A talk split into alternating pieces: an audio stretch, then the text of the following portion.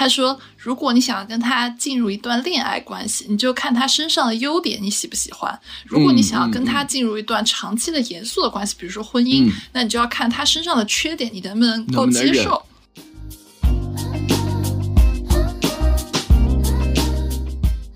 猎人都是以猎物的身身份出现。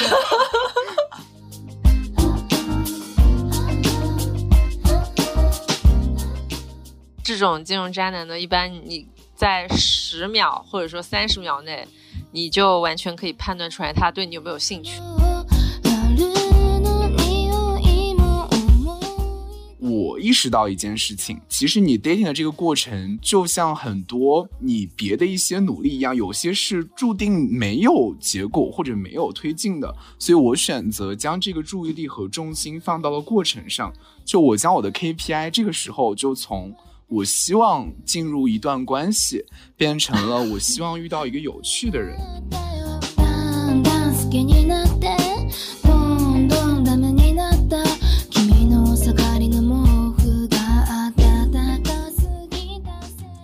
Hello，大家好，欢迎收听《末日狂花》，我是 Carol，我是潇潇，我是西兰花，我是旺仔颗颗糖。听众朋友们，我们的恋爱课堂上到了第三课。那前期我们深度聊了 dating 和聊了渣，那这次我们聊聊撩这个词。那这一次我们请到了我们的好朋友 Lawrence，Hello，大家好，我是 Lawrence。Lawrence 真的不要看他小小年纪，真的是要方法论有方法论，要实战经验有实战经验。呃，不过我们在讲之前，大家可以分享一下，就是什么情况下会触动大家撩的开关？就是看到这个人，你就觉得说，哇，这个人我可以撩一下。发发先分享一下。啊，就是当我看到我特别喜欢的类型，我就会忍不住，就是想要。吸引他也不能说撩他吧，就是人面对自己喜欢的东西是控制不住的。那 Lawrence 呢？哦，我也感觉，首先是一定不要呃害怕去展现对方，因为我觉得无论对方的性格怎样，首先做自己一定是最能够吸引到需要吸引的那部分人的，一定会有人因为你的真实而喜欢。是是是，呃，我先分享一下我的，然后再那个讲到可可。其实我其实，在比如说，如果这个人我之前没有见过的话，那相对来说，我可能是一个相对比较被动的人，所以呢，我可能需要等待对方。有没有这个主动的意识？所以，我其实其实这一点我还觉得挺被动的。科科呢？科小科科，我觉得这这对我来说就跟玩游戏一样，就是你想试一下吧，你能不能把它撩到玩嘛？果然年纪小就是好，但是这这不是一个渣女发言哦，就是。撩 这个事情是，比如说你想跟他有更进一步的推动，但是你发现他好像没有，就是往前推的这个，maybe 是腼腆或者怎么样，就是，但是你又通过种种的迹象，就是我们前两期提到的，你会发现这人还不错，然后他对你也有意思，那你就想自己去作为这个推动者去推动一下，然后这个时候你就会想说，那要不要撩一下？对。哦，那我们可以先讲一下，就是如果你看到这个人触发你，触发了你的撩的开关，然后你会去怎么去开场，开这个场跟他？科科可以先分享一下。呃，我就觉得，按照我这种人来说，会就直接约线下嘛，就大家出来吃饭呀、逛街呀，然后去猫咖呀。我真的很爱吃猫咖 真的很爱去猫猫咖的猫猫见证了我很多故事。然后，还有就是，你就会制造一些大家两人相处的场景，然后因为有 chemistry 的推动之下，其实很容易升温的嘛。然后这时候就是一些无形的，就是也没有说我要刻意的去撩人家，你 chemistry 到了，大家就会有可能往下再推进一下。嗯，哦，那我们 chemistry 界的老手 Lawrence，你是怎么知道 chemistry 的？我觉得刚刚科的那个点其实还挺有意思的，因为其实是真的，就是你从猫咖这个小的细节里面，其实是能够关注到对方的这个人他是不是。在一些小的生活方面，无论是对待可能像小朋友啊，以及一些弱势群体，他们的那个态度的，其实，在那样一个场景之下，是容易将他的行为放大的。我觉得还蛮好的。如果是我的话，我也会 prefer 制造一些线下的体验。就是我觉得可能，比如说两个人一起去探索一个有趣的 bar，或者说是一次看一次展，我觉得都是一个很好的可以。让你们能够在当下的场景之中产生链接的一个过程。然后，比如说，可能我就 prefer 会先。约着看一场电影，然后再吃饭。我觉得这个过程是重要的，因为如果前提是你们两个都不了解对方，那么你们就可以吃饭的时候聊刚刚的一些感受。然后，如果你要先吃饭再看电影，那可能就没有，然后直接就回去了。所以，我觉得这个点还挺有趣的。嗯，是 Lawrence 是约看电影，我一般就是约看脱口秀，毕竟是效果年卡。效果怎么还不来赞助我们播客？真的，帆帆会约什么？我一般就是约咖啡或者约喝酒，然后一般不太会有其他的人类活动。哦，哎，其实我这样想起了我在学生时候吧，就是很年轻的时候，当时我为了制造环境，然后卯着胆子就给，因为当时我们那个我读研的时候。我们那个学期的话，它是就是会分组分小组作业的。你这个小组和那个小组是这个学期都见不到面的，只有最后在期末考试写论文的时候，你们不同的组才可能会参加同一场考试见到。所以当时我就是知道我。可能这个学期都见不到对方的时候，我就很着急，然后我就卯着胆子在分公布分组的前一天晚上，给老师，当时是一个希腊老师，就给老师写了邮件说：“老师你好，我喜欢这个人，能不能让我跟他分到同一组？” 所以我觉得你好会啊，所以。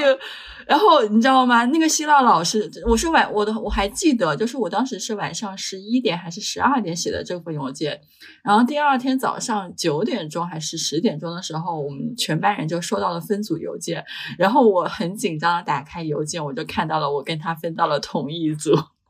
老师好好哦，就是老师真的很成全。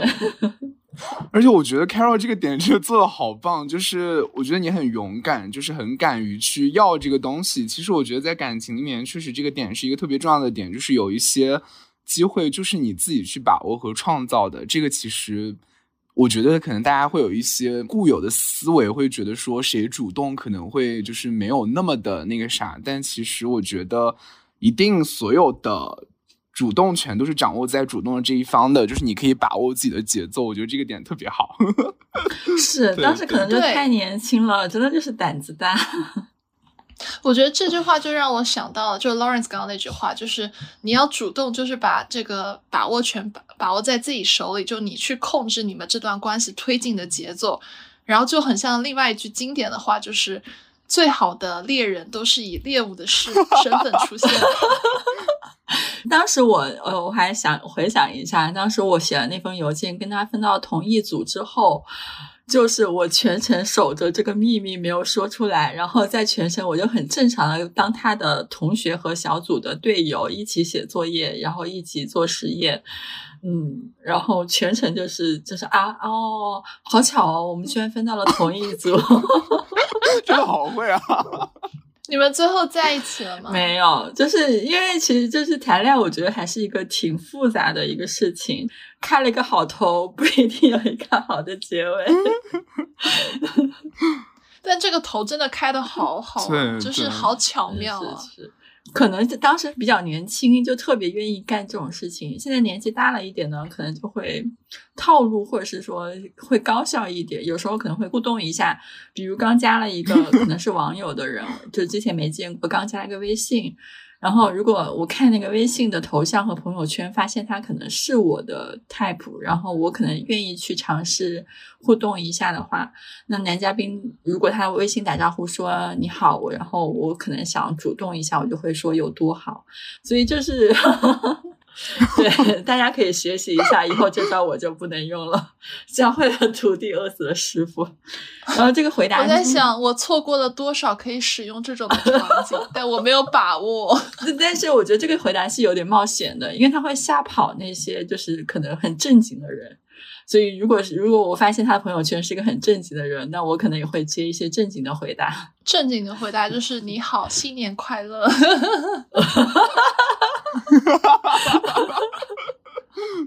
笑死！哎，但是但是你们会有特别明显的，比如说想要 dating 的 type 嘛？就比如说 Carol 可能刚刚就有第一类，就是有点。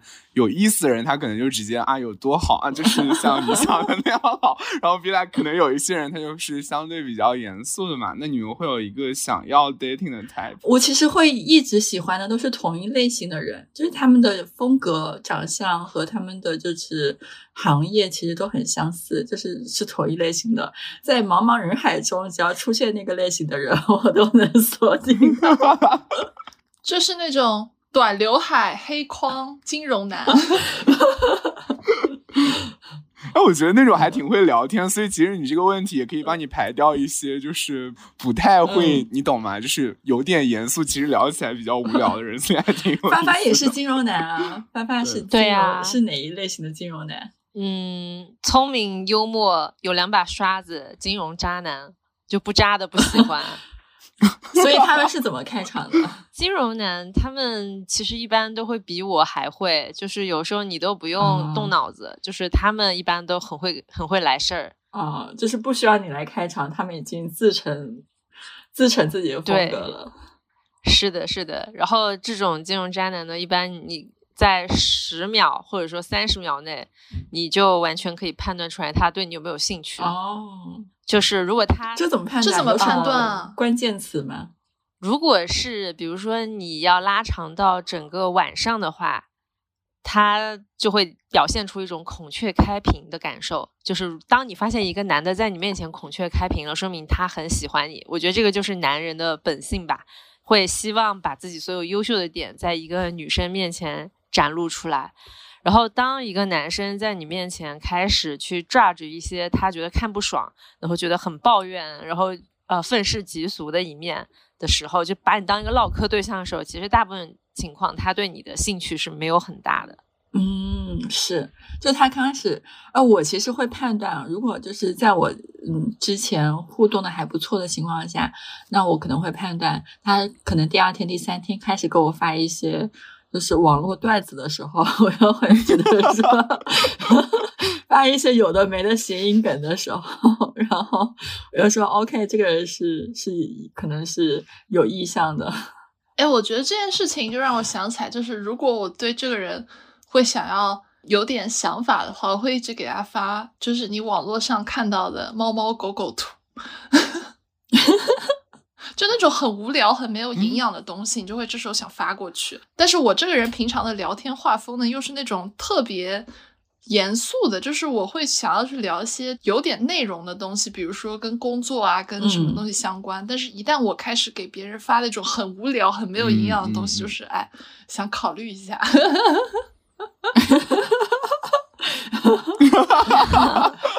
我觉得听众朋友已经 get 到科宝的那个点了，他已经说一定要给科科发那种有的没的可爱的猫猫狗狗的抖音视频。不是不是，是我给别人发，就是别人如果给我发的话，我不是很喜欢，就是我很喜欢去控这个的节奏，你知道吧？就如果要你要立的，哇哇哦哇哦，让我说完了，就是如果别人给我发，我的心里想法会是。你工作不忙吗？那么闲吗？就只准我来立的这个节奏，我觉得可以，可以，可以。对呀，当然节奏要掌握在自己手里啦。Lawrence 是怎么掌握节奏的？我的话，我会看情况，因为比如说可能。像有的人刚开始就很清楚，他可能白天是在工作的嘛，比如周中，那可能确实就会有一段时间没有回复。但我觉得其实这件事情分人，就是有的就是你可能忙的时候真的在忙，但是你没有在忙的时候，可能我会直接打一个语音，或者就是对对对，我觉得这个点还挺重要的，就是你可以通过一个。其实你聊几分钟的语音，可能要比你一天巴拉巴拉回那几十条消息更有一些内容。然后你可以在这个语音中感觉到这个男生的一些，就是你们的气场嘛，包括可能你们聊的天啊，以及反正随便哈拉几句有的没的，就基本可以决定你要不要出来见这个人。因为我觉得他聊天的一些节奏和感觉，你是会有你的判断的。嗯嗯。嗯，其实刚刚 Lawrence 讲到了，我觉得可以就是直接升到了第二趴，就是如何从不熟，就是一个开场的阶段，然后升级到熟悉的关系，甚至暧昧的关系。其实这个节奏很多时候是需要去把握的。像 Lawrence 和科科这种非常会立的节奏的人，你们是怎么 去升级这个熟悉的关系，甚至暧昧关系的？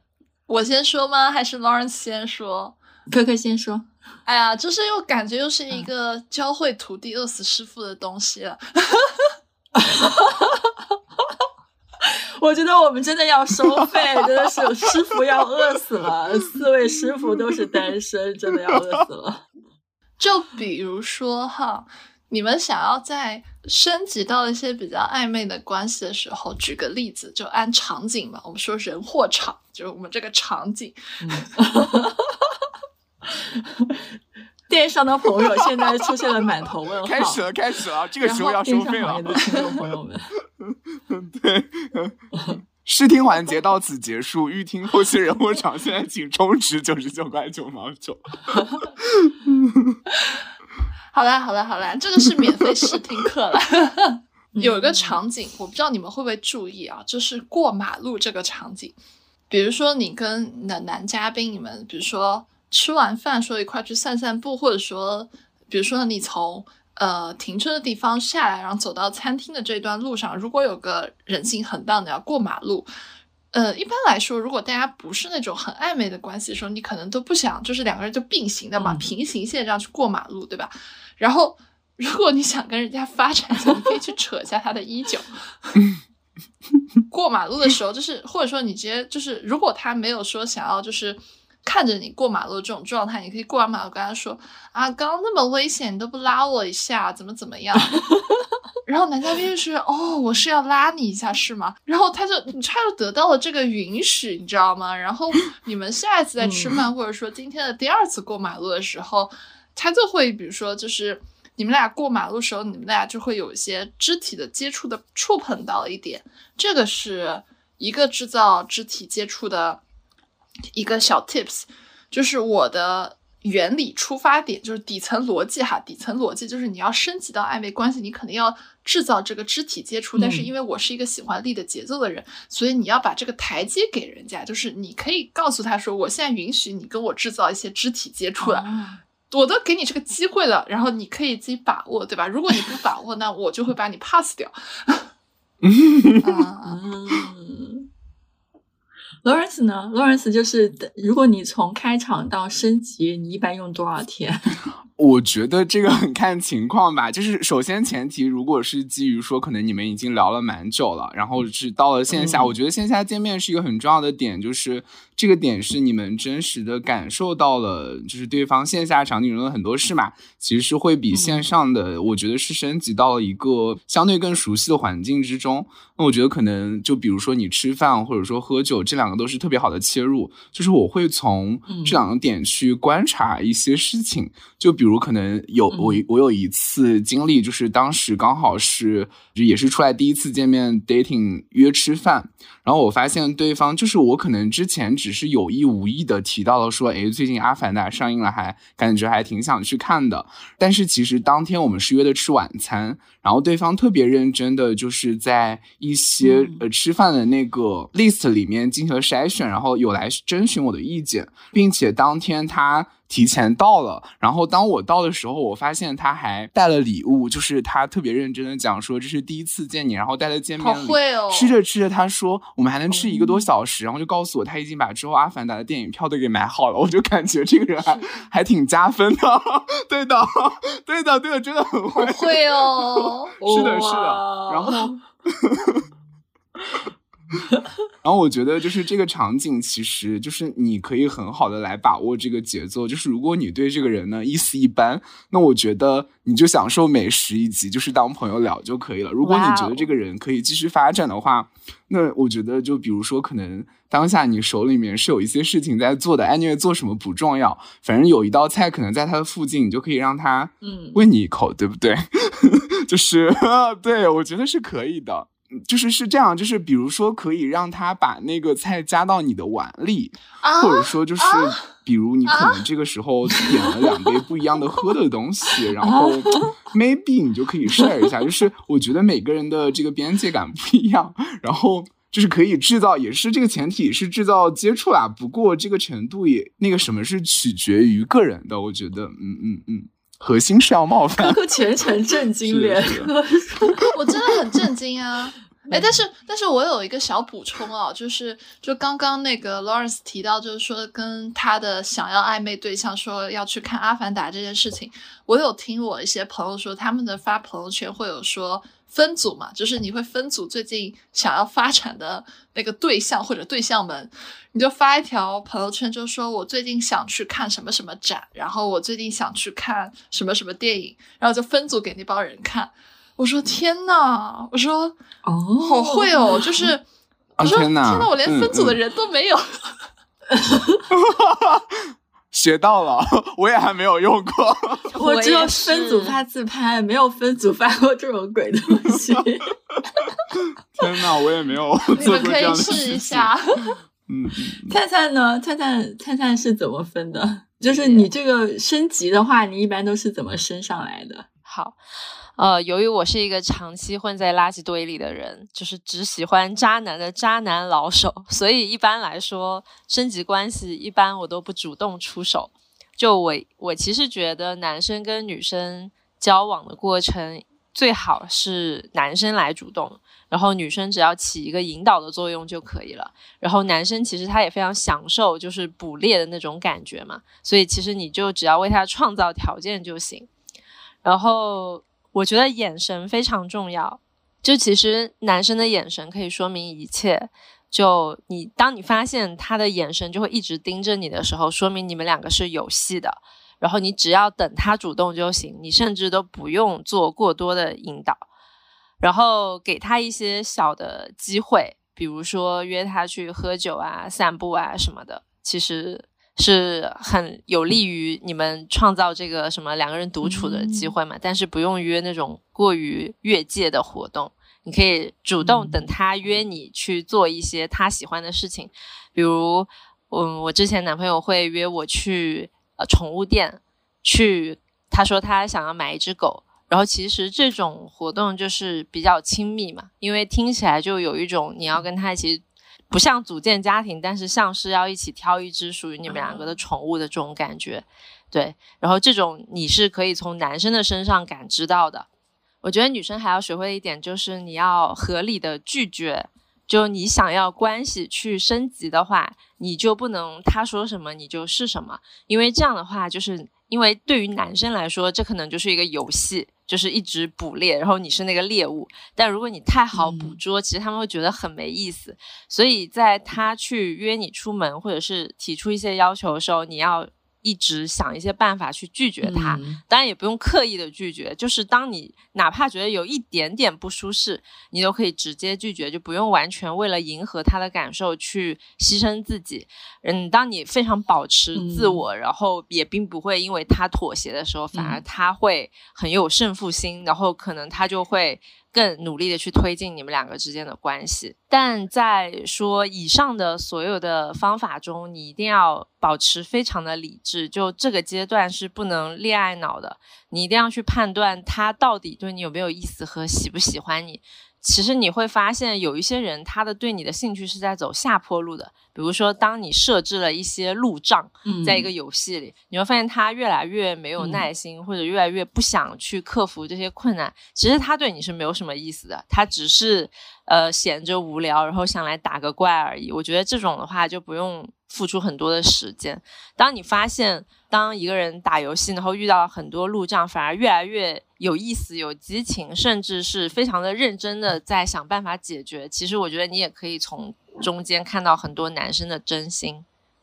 嗯，哎，其实这一点我觉得有一点还挺好的，是因为，嗯，我们第一次见面的时候，比如说双方第一次见面的时候有没有 chemistry，其实双方都已经知道了，就是对。这么多年下来，就是也也不需要通过一些技术来去确认对让对方喜欢自己了。就见的第一面，甚至第一次喝酒，你就知道喜不喜欢对方，甚至也知道对方喜不喜欢你了。但是我觉得我可能跟发发不一样的地方是在于说，就如果纯粹是对方来立的这个关系，然后纯粹他去主导节奏的话。我会觉得说，为什么不能让我来？我就我就说 展示一下，我也要展示一下，然后我就会去看看我们谁开的屏更大。对，对我就我就可能中间我觉得这个可能也是一种乐趣所在吧，就对方。呃，如果他就是这段时间他在忙别的事情，或者是他呃之类的，我就会开始去主动。那他我主动可能是说，包括一些刚刚像罗恩说的，就是冒犯，就超越普通朋友的边界，比如说发语音、打视频或者打语音，然后甚至的话会有一些很微妙的一些大胆发言。比如，比如什么大胆发言？比如现在春节我回长沙了，然后他来问我，呃，长沙有什么好吃的，我就会跟他说，发给你，让你跟别人 去吃了，就类似于这种大胆发言。我觉得还挺好的，确实是这样。对你只有把这个主动的，因为我觉得确实主动的人是可以主导你的节奏的，然后这样也是更好的有利于导向你想要导向的那个方向嘛。但我刚刚觉得其实发发那个点还挺有趣的，就是我其实听出来两件事情，第一件事情。就是如何扮演一个高级的猎物，然后第二件事情是如何拿捏那个恰如其分的分寸感。我觉得这件事情很高级，然后也是需要一些练习的。就是它是一个，你可以理解为就是一个可能要升到一些比较高的等级的时候才能领悟的一些技能。就是有些时候不一定一直冲就能够获得成功，有些时候还需要一些迂回的战术。我觉得发发在这方面是有一些他的。领悟在的，你是在面试官点评吗？没有没有没有，我只是感觉刚刚那个领悟的感觉，让我感觉 啊，我学到了些什么。是，我就觉得我这一点是要学习，就是 高级知道高级的猎人以猎物形式存在。我每次当猎物当到一半，我就说不行，让我来。主要是你们的渣男还是接触的太少了，像我都泡在垃圾堆里的，这一些都是生活教给我的 教科书，知道吗？哎，但我这边补充一个小的点，就是刚刚发发其实讲的有一点我还蛮同意，还想展开讲一讲，就是他说你不要在这个阶段就开始恋爱脑，因为很多我身边的朋友也好，或者说我看到的一些案例也好，大家会在刚暧昧阶段你就开始去想说他怎么。哎，怎么不回我？他怎么回我那么慢？或者说他有没有可能同时在跟别人聊？废话，他当然有可能在跟别人同时聊了。你们俩又没有确定关系，然后，但是没有必要因为这些东西去感到非常的焦虑，感到非常的难过，因为你也可以同时跟很多人聊呀。你们俩现在这个状态就是一个互相自由的状态，然后你们只是跟他保持了一个。可能会进一步的这个可能性，但不要因此去放弃掉别的可能性，然后也不要因为别人拥有这个发展其他对象的可能性而感到对自己的一种自卑啊，或者说一种不开心啊等等。我觉得这是一些没有必要的情绪。嗯，确实，就是其实我们在确定正式严肃关系之前，其实大家双方都是可以就是多看看的。对。对，大家可以就是把这个事情放轻松，然后行动起来，多试试。只是大家不要把它放在台面上说，你同时在看很多人，你就不要让他知道你同时在看很多人。对，因为我们我们国情决定了，我们还是不能把这个东西放在台面上。但是这里毕竟大家姐妹夜话嘛，还是悄悄的说一下是可以的。我我觉得是这样，就是我觉得首先只有当双方都很认真的在聊说 exclusive 这件事情的时候，然后我觉得之后才会沿用我们的固有思路。可能我们今天的这样一起聊，也是想给大家打破一些固有的思维吧，就是在 exclusive 之前，其实我们双方都是有选择的，然后而不是说，对吧？嗯，是的，是的，而且就是真的 exclusive 之前的那个阶段真的很漫长，而且大家就是。你可以把这个时间延长一点，这一段时间其实是一个很甜蜜、很开心的一段时间，大家可以在这段时间里面好好享受。包括 exclusive 之前，还有一个就是从暧昧升级到 dating 阶段，我们真的拆的好细哦，就是在在有个就是在谈恋爱之前，可以就是有三趴拆成了三趴。嗯，我们真的是喂饭喂饭式教程，就保姆式教程、喂饭式教程，手把手的在教哦，姐妹们。就是我们从恨不得帮你谈，恨不得帮你回微信。就是从暧昧升级到 dating 的话，大家是怎么怎么来的，Lawrence？啊，我觉得是这样子，因为其实之前我会陷到一个误区里面，呃，比如我经常有些时候出来见人的时候，我就在想，我很想要跟他继续推进关系，比如说可能想要。嗯，像恋人一样相处啊，希望它变得长久。但是我觉得过去也是这样一些固有的思维，让我陷入到一些负面情绪之中。因为就是比如说，可能随着我们见人的频次的增加，其实就是肯定是有一些人没有办法如我们预想的那样嘛。然后后来，其实我经历了这些事情之后。我意识到一件事情，其实你 dating 的这个过程，就像很多你别的一些努力一样，有些是注定没有结果或者没有推进的。所以我选择将这个注意力和重心放到了过程上。就我将我的 KPI 这个时候就从我希望进入一段关系，变成了我希望遇到一个有趣的人。我觉得这样就有个特别有趣的一个。故事可以讲一下，就是其实，呃，我有一次 dating 的过程之中是遇到了一个对方应该是一个小说家，或者说是一个做文学创作的这样一个呃身份，然后但是呢，当我见到他的第一眼，我就知道，嗯。我不会对他有感觉，但是 对，但是当我将 KPI 转了之后呢，我还是选择坐了下来，然后坐在那里，然后跟他喝咖啡嘛，就听他聊起来他在做一些什么事情，以及最近在做一些怎样的有趣的创作。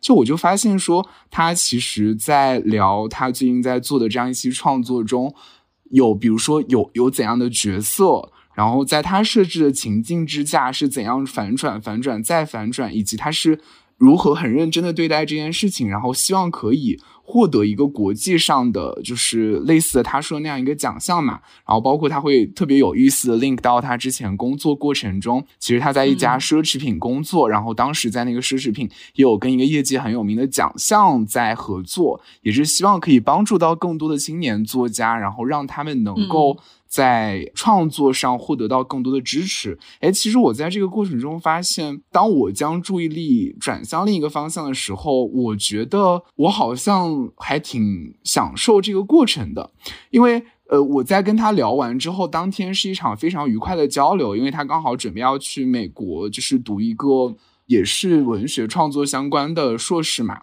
然后其实我也给到了一些我关于留学的经验。然后在那之后，其实我特别认真的又去调研了他说的那个品牌。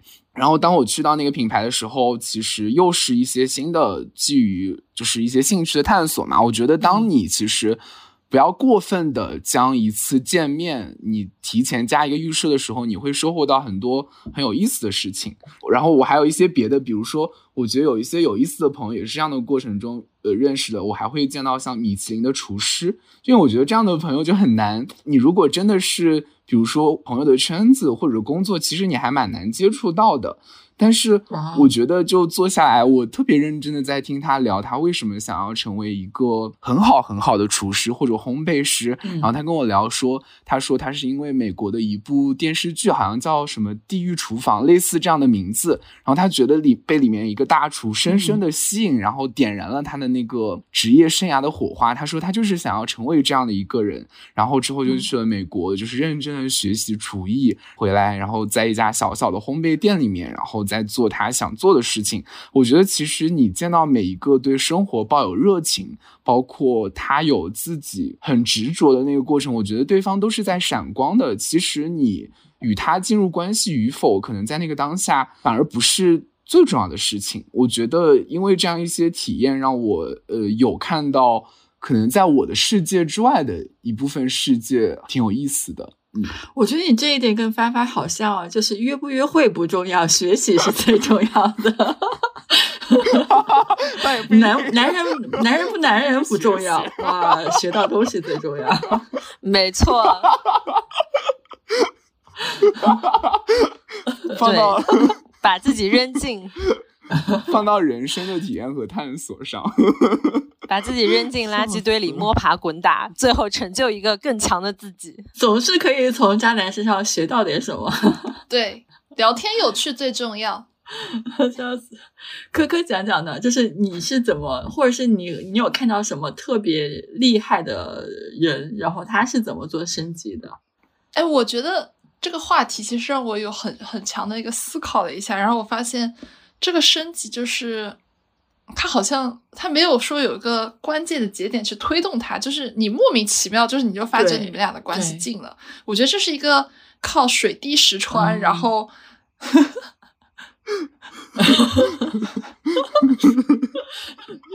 没有啊，三个月的水滴石穿啊。就是这这个水可能是高压水枪的那种水吧，三个月都已经分手了。没有没有没有，就是这种就是从我个人角度来说啊，我喜欢自己去把控这个节奏，然后你把控着把控着，然后你就一直给对方递台阶，然后如果对方就是就用我们上海话来讲，就对方能不能接你的领子，如果对方一直在接，那你就觉得这游戏可以玩，对吧？然后就你也不需要大家彼此有更多的什么 commitment，你们就自然就会。就往前再推一步，因为我其实也没有看到特别好的，就是朋友那边的案例。但是今天听你们讲完，我就发现是我之前浅薄了。帆帆有什么好的案例分享吗？就是听众朋友们还是小白，如果 故事太多了，给我一个再缩短一点的故事分享范围的 inside。我搜索一下，我在我的库里搜索一下，就是你看到什么特别高阶的这种，到你们他确定了你们两个之间的这种长期交往关系，特别哦，应该是说 dating，就是他就是你会发现你已经开始愿意跟他亲密接触了，那肯定得。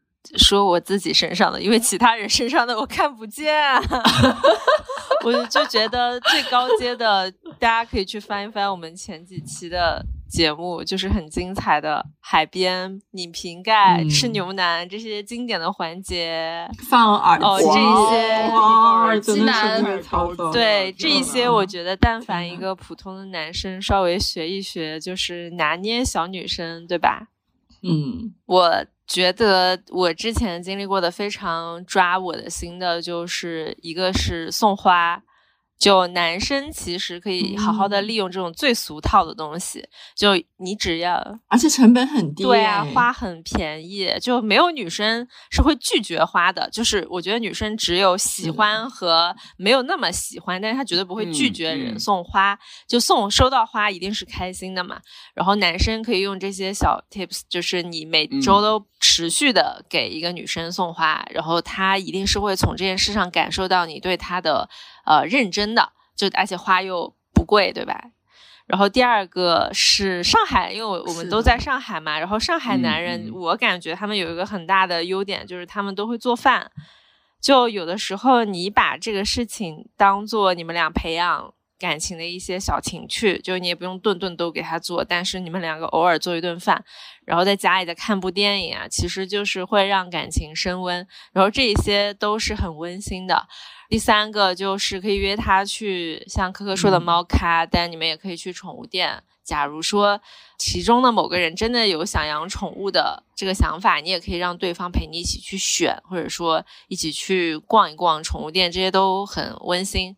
然后第四点，我觉得就是在我的经历的关系的推进里，最认真的、严肃的关系的，不能说严肃吧，就是当他带你去见他的朋友。就其实你完全，我觉得这个是最真实的，没有之一吧。就是哪怕是渣男，他愿意把你去带到见他认识的人和朋友，都算你这个人稍微有一点分量了。哪怕他只是玩玩你，但他愿意让你去见他其他的朋友，那说明你也是一个重点攻克对象。嗯，对，就说明他愿意让你接触到他的真实的生活和他的生活圈的人了。然后，如果更推进一步，他会让你见他的发小，或者说他认识了特别多年的朋友，会跟你说他家里的事情，比如说爸爸妈妈。或者说，开始分享他的一些三观，就是更深层次的三观，不是那种很浅薄的，甚至会花很多的时间跟你讨论，也愿意倾听你的想法。当他愿意再花时间跟你做这样的交流的时候，其实他已经很认可你了，就说明他对你的想法不仅仅停留在你们两个只是认识或者喜欢一下的层面。嗯，对。对他这不是拿你打发时间嘛？他是想要去深层的交流。对，是的。我这边我想补充一个我之前遇到的例子，但是这题我感觉我不会。就是 我之前 就非常非常离谱哈，就是我之前跟一个男嘉宾，然后我们在微信上聊了天，还聊得蛮开心的。然后就说大家线下出来玩嘛，那之前没有见过嘛。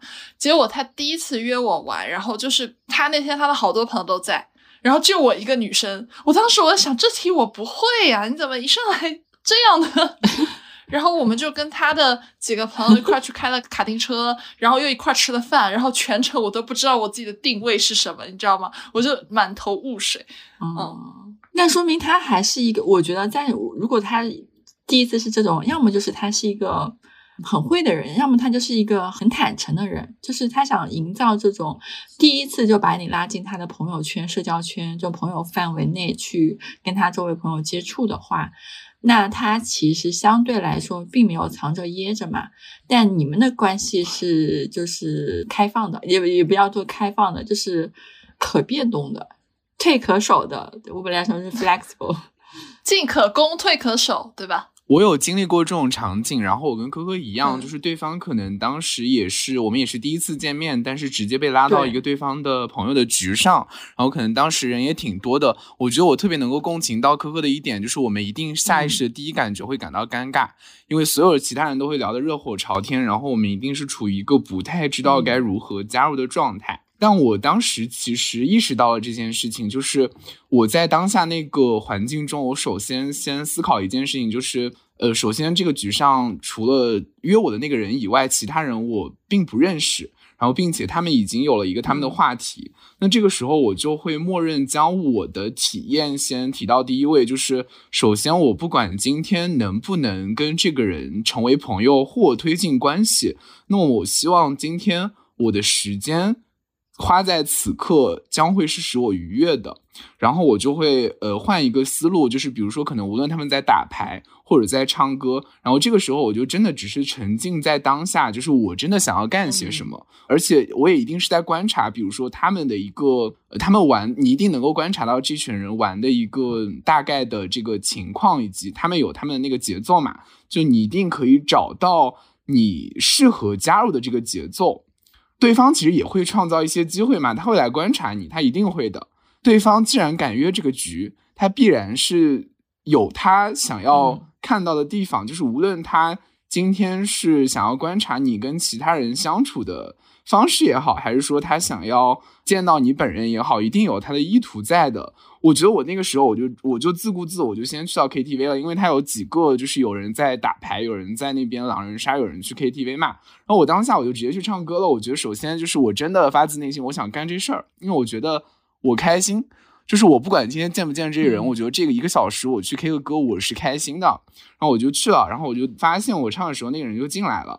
就是他进来之后，他又默认点歌，然后想要跟我合唱，然后我也没有太鸟他，因为这件事情，我觉得我首先在做我做的事情是重要的，然后我觉得你来加入我的节奏，这个就是由他成为一个主动的控场的角色，到你创造一个小的空间，然后你成为那个空间里的控场的角色，我觉得这个感觉是不一样的，就是你能够明显的观察到对方的姿态的改变，然后再比如说你可能 OK 随便他。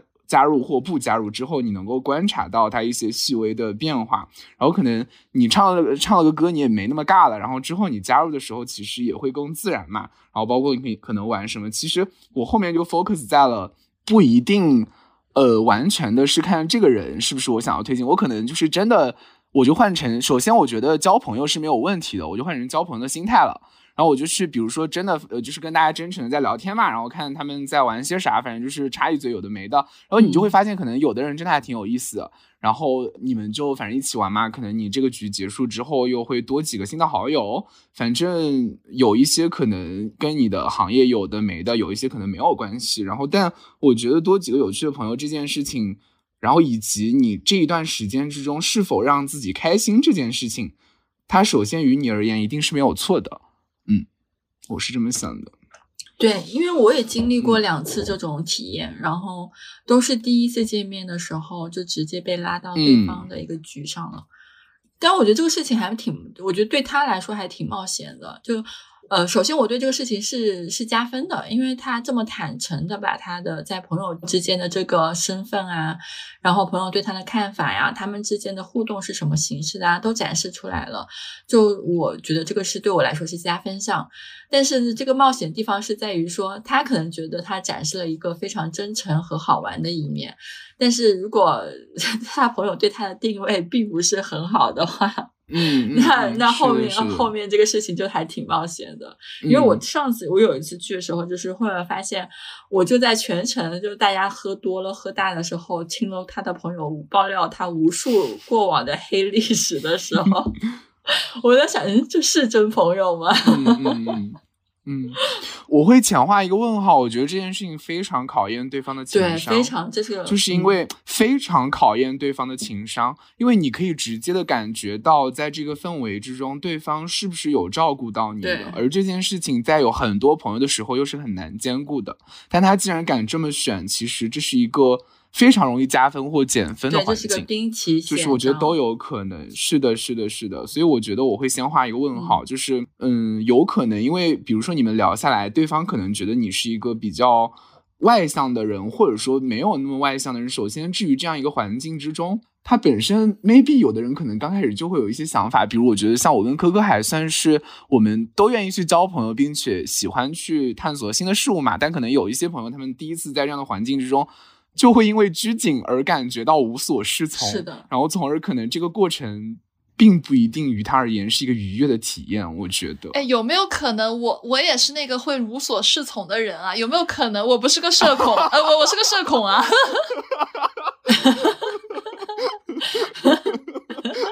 就大家对我的认知都觉得我是个社牛，但我只是一个线上社牛的人，我的线下非常的社恐。你会找到你的节奏的，哥哥。呃，可可你可以找到节奏的。然后我们说说回来，说回来的话，其实就是开始的时候，无论是男生和女生，就是你要去升级关系的时候，最保险的操作还是像发发的那些。高段位选手们一样，就是还是单线操作会比较好的。因为我刚刚听发发讲他那些故事和那些操作的时候，我自己就自动切换了我另外一个渣男模式。我说：“哇，送花这招可以用。如果我是男的话，我会先第一次、第二次先送花，第三次送花的时候再亲一下。”哇哦！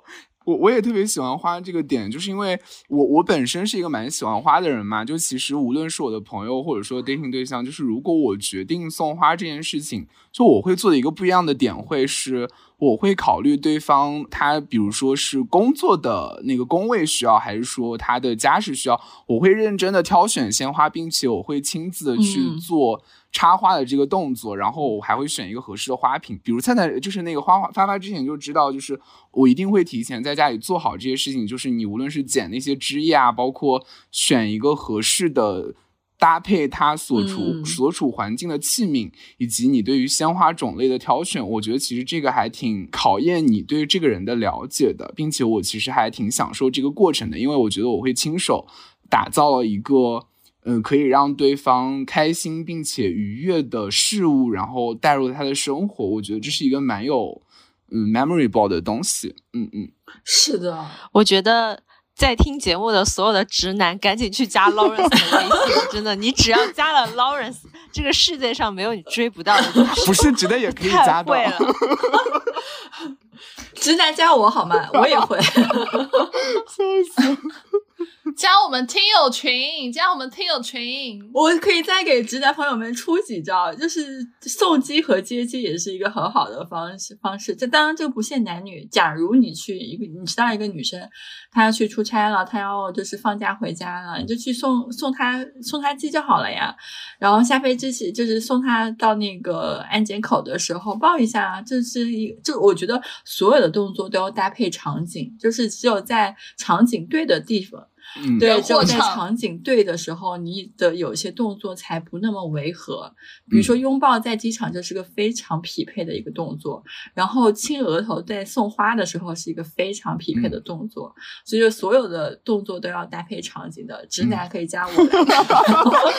对我，我 我我再我再插一句，就是关于送花那里，我觉得一个加分的点就是，当你在送这束花的时候，其实对方有接收到这个意向，但我觉得可以一个加。分的点就是，首先你为什么会选这个花的种类，以及呃有没有一些你的一些 personal 的 feeling？对对对，你一定要放进去。这个点你是需要让对方知道的。比如说，我觉得发发就是一个非常有生活质感，并且他会有他在舒适的空间里。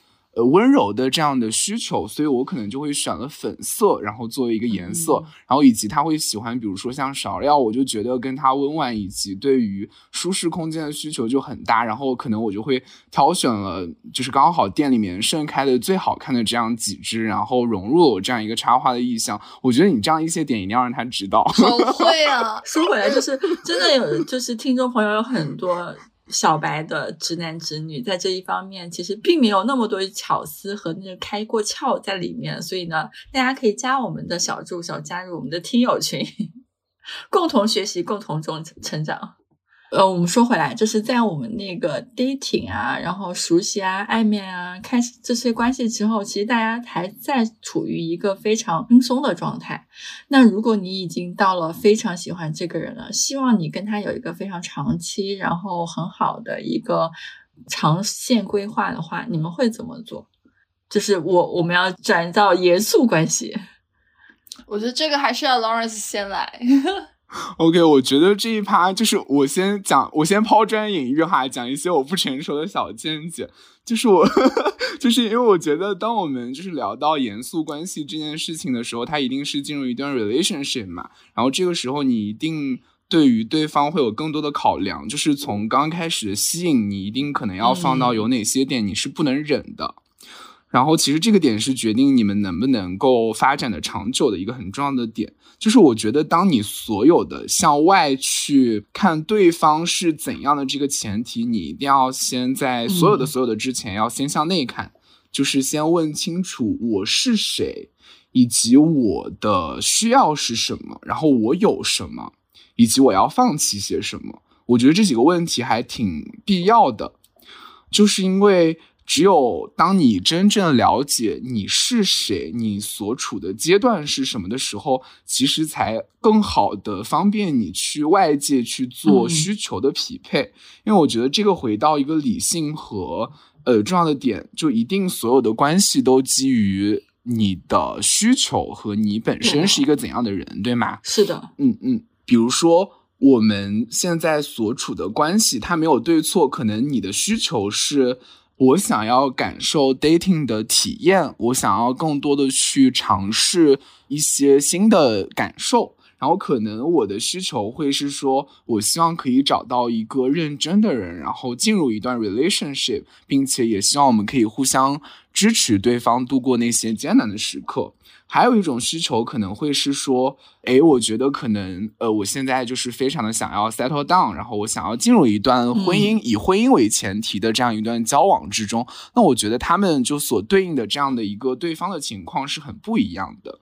嗯嗯嗯。是的，就是在我们经过前面三个阶段，就是激动、激动、开心、开心、暧昧、上头，完了之后，我们现在要转到严肃关系的时候，很多时候就不是技巧问题了，就是你不要再去看什么抖音情感博主教你如何搞定一个男人，就是在这个阶段，严肃关系阶段，很多时候招数已经不管用了，你得开始去认真思考，我在什么阶段，我想要什么东西，对方在什么阶段，对方想要什么东西，就是这个问题。可能是更加重要一点，因为成年人会考虑很多利弊嘛。有时候大家就是在这个阶段的话，就会看一下对方。就是其实说的很很直接一点，很多时候就不是技巧，是筹码问题了。如果你想，就是你这时候想结婚，你找一个玩心很重的人去升级关系、升级严肃关系的话，大概率是没有结果的。嗯，确实是这样子。所以我觉得这个背后还是对到需求的匹配上，就是我们如何匹配需求，还挺重要的。那你们会怎么判断这个人他是想跟你发展严肃关系的呢？那我觉得，那我来说吧，就是，呃，一方面是他会跟你去聊一些他对于以后他自己家庭的规划，然后他觉得他会，你就去听他对他可能人生之后的规划，看一下里面有没有包含你嘛。对，这是一个很关键的一个信号。如果他的规划里面就全部是在讲他自己，但是你就觉得说，这个人他可能不是想跟你去发展一下比较长期严肃的关系。然后还有一个的话，其实是比较中国这边传统传统文化底下会做的事情，就是见家长，或者说，呃，见一些家里的亲戚啊等等。但是因为本人本人目前不是很想结婚，所以本人从来没有走到过那一步。就是不要看科科年纪小，他已经收到过结婚了。You know，就是啊，这对于年轻的我来说，真是太……然后，这是我收到这种结婚 offer 的第一件事情，就是去买了一本婚姻法啊，就我买了一本婚姻法，买了一本婚姻法解读，就是这就是就作为一个政法大学毕业人的一个素养。所以其实这一趴对我来说，我好像不太能贡献什么，好像唯一一个贡献的就是大家可以去买一本婚姻法解读。发发呢？发发什么样的人你会考虑跟他走进严肃关系？呃，我觉得严肃关系它也分两种，第一种是你们非常认真的谈恋爱，以谈恋爱为主，然后结婚这件事情呢，我们就不想。然后第二种是这个人他就是非常非常符合你的结婚对象的设定，因为我觉得大部分男生和女生对自己喜欢的人跟对自己想结婚的人其实是两种人。很难很难遇到这两种人，他既要又要还要，然后合为一体，就是你既非常喜欢他，他又非常适合跟你结婚，这种人是非常非常稀有的。对，所以当你在认识一个人，然后并且想跟他进入一段关系的时候，呃，就可以先问问自己，你到底是想跟他恋爱，还是想跟他结婚？然后如果要跟他恋爱或结婚，推进到。那种非常认真的状态，其实你还是要看男生会跟你探讨些什么。比如，我觉得啊，就是因为我年纪也不小了，可能我在 dating 或者交往的男生都是三十以上的男生。我发现他们会有一个特点，就是在这个年纪，他们已经会开始考虑未来的孩子，比如说要给他们什么样的物质条件。然后要给他们什么样的教育，未来的家庭会是什么样的？他们希望自己的老婆是一个怎么样的妻子，有什么样优秀的品格，呃之类的。他们其实是会设想的。我觉得男生他们可能只是在事业放在爱情的前面一点点，他们也不是完全没有想过自己的家庭婚姻和老婆是什么样的。当一个男生开始跟你一起去探讨，或者说试探性的问你一些问题，其实。我觉得就是在他跟你的关系，他有在呃试图去找一个未来的可能性。所以，当一个男生从来不给你提这一些，就是甚至于他非常不想你来提这一些的时候，就说明他其实也没有很想跟你进入一个特别严肃的关系。对，嗯，是的。我回想一下，我之前也收到过一两个结婚 offer，但是。当时我就觉得说，这个 offer 需要我去做的这些东西是我不想做的，所以就也就是没有结果，就不了了之了。因为你有时候，如果当一个男生很正经的、很严肃的跟你讨论这些事情的时候，你就可以很清楚的感受到对方要的是一个什么样的人，然后这个人你做不到，或者是说你不是你想做的。那你其实你就得就没办法，大家双方需求不匹配的情况下，那确实就是没办法。嗯，我曾经遇到过一个很感动的，就是他在跟我探讨他想要一个什么样的结婚对象的时候，他一开始说了很多很多很多，当时我是非常恼火，就是我的耳膜，我的耳朵已经无法分析他在说什么了，我只是在想说。你作为我的男朋友，一直在跟我探讨你的结婚对象必须怎样怎样怎样，然后哐哐哐已经列了这么多条了，就 是你觉得这个行为合理吗？就是我觉得我没有当场发火已经是很有素质了，然后当他巴拉巴拉说了一大堆，我也忘了他说什么时候，我就发火了，我就说你没有考虑到这一些跟你现在女朋友说有什么不妥吗？然后他说了一句话，就直接扭转了这个局面。他说：“你没有发现我所有的标准都是为你量身定做的吗？” 哇！天 啊！真的对，就是你听完这句话以后，你整个人都 就是很厉害。我只能说这招真的很厉害，就是久经沙场的女人也瞬间 什么高级的猎物被抓到了。对，这招真的很厉害。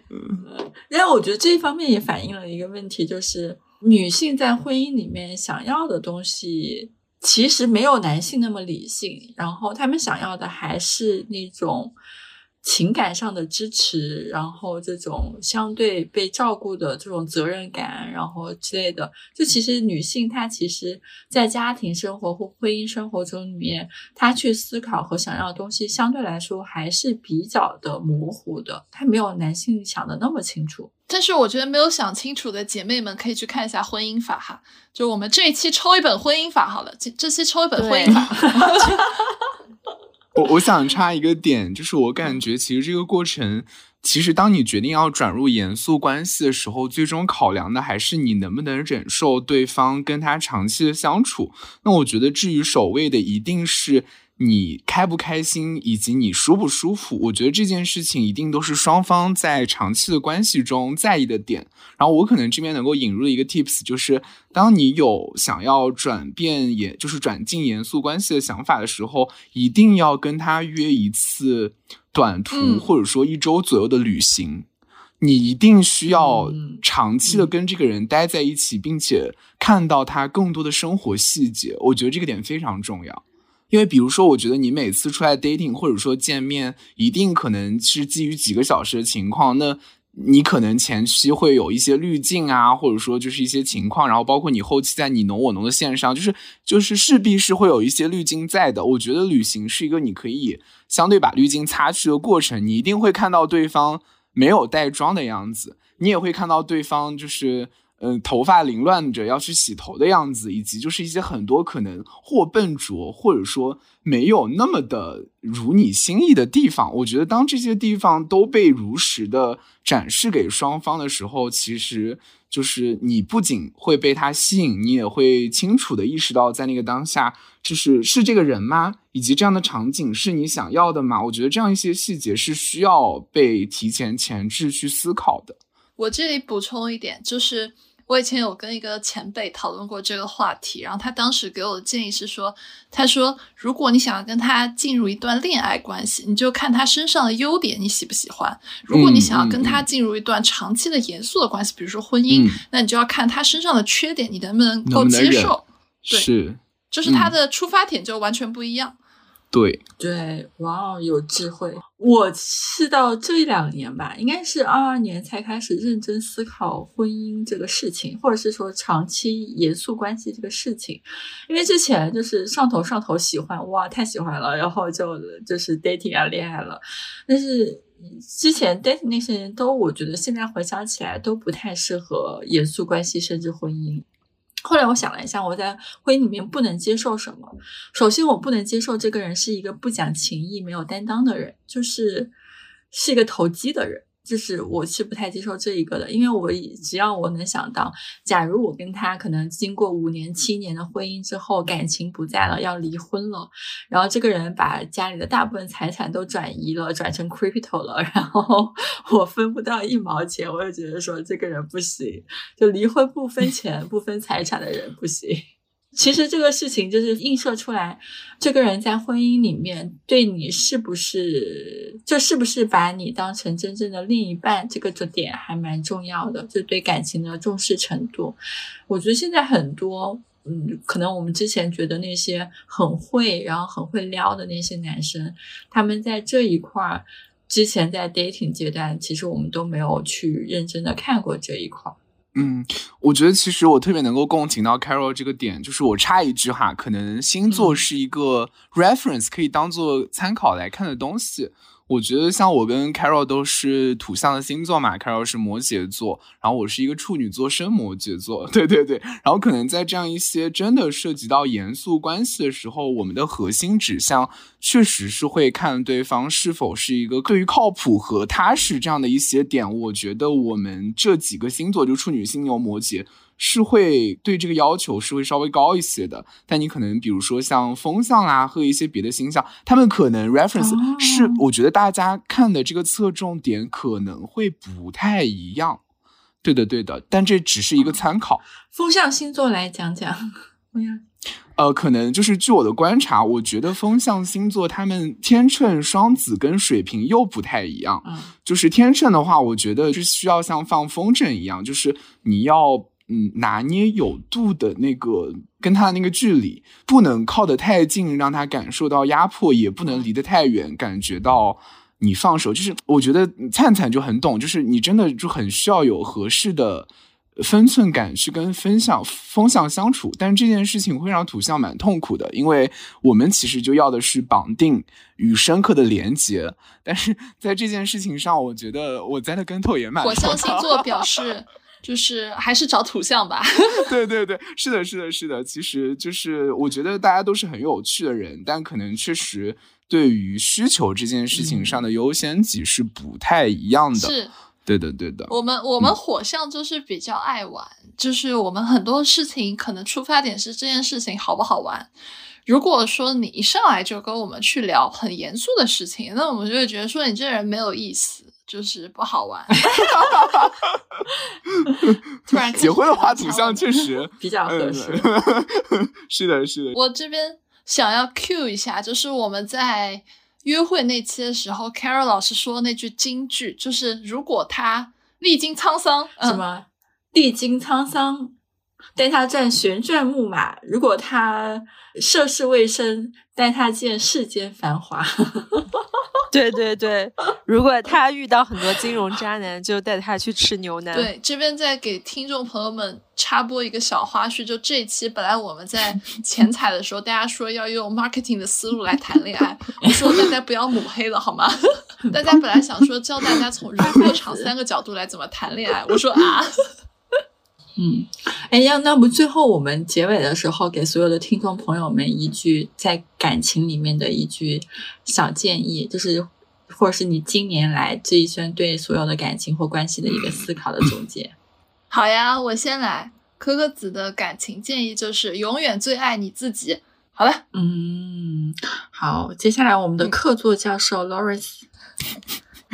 好，我的呃，我给的一句话是，我觉得爱都是流向不缺爱的人的，就是大家一定要多记得倾听自己内心真实的声音，然后多盯着自己内心的积分牌，而不是外界的积分牌。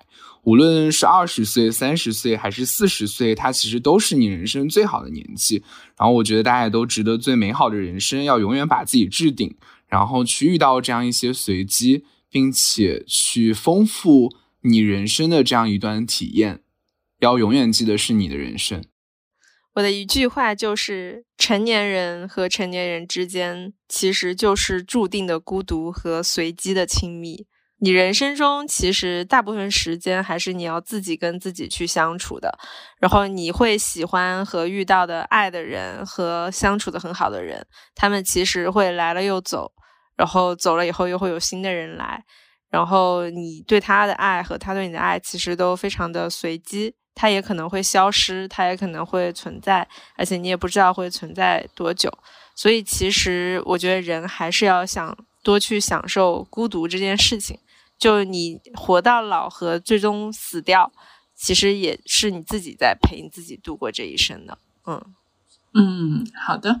那我今天其实也看到了一篇非常好的文章，因为我有一个很喜欢的一个心理咨询师简丽丽，然后他之前做过一期播客，也写过一篇文章，就是讲爱是慕强的反义词。然后很多人并不是因为优秀被爱，然后我们也不能因为又。为了想要被爱而去时时刻刻证明自己是优秀的，所以很多时候爱是另外一种东西，它有时候是跟你自己的相处，然后大多数爱是很少数人、很少数勇敢者的游戏。所以呢，有时候不勇敢也没关系，有时候勇敢一下没有回报也没有关系。所以呢，就是大家放宽心。我们还是可以好好生活。天呐，好治愈啊！哇，好棒，棒呆了，治愈住！大家听完都哭了。对，是的。好的，那我们今天这一期的播客就到这里，谢谢大家收听，祝大家新年快乐！祝大家新年快乐！二零二三年，大家都要勇敢爱。新年快乐！新年快乐！谢谢大家！祝大家二零二三勇敢爱。放出来的时候可能不是新年喽。收工，收工，拜拜。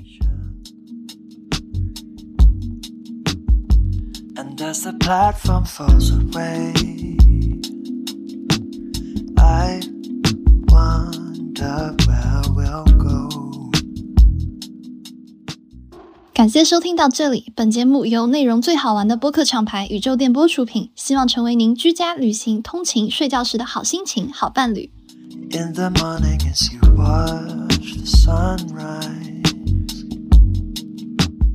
点击订阅按钮，不错过我们任何一期的更新哦。如果你是在小宇宙、喜马拉雅 APP 收听到我们节目，可以在 Show Note 界面找到加入我们都市丽人听友群的进群方式。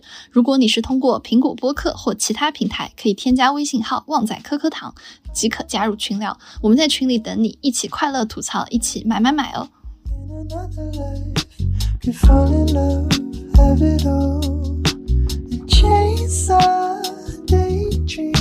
But here we are, sat across from one another on an empty train, getting lost in.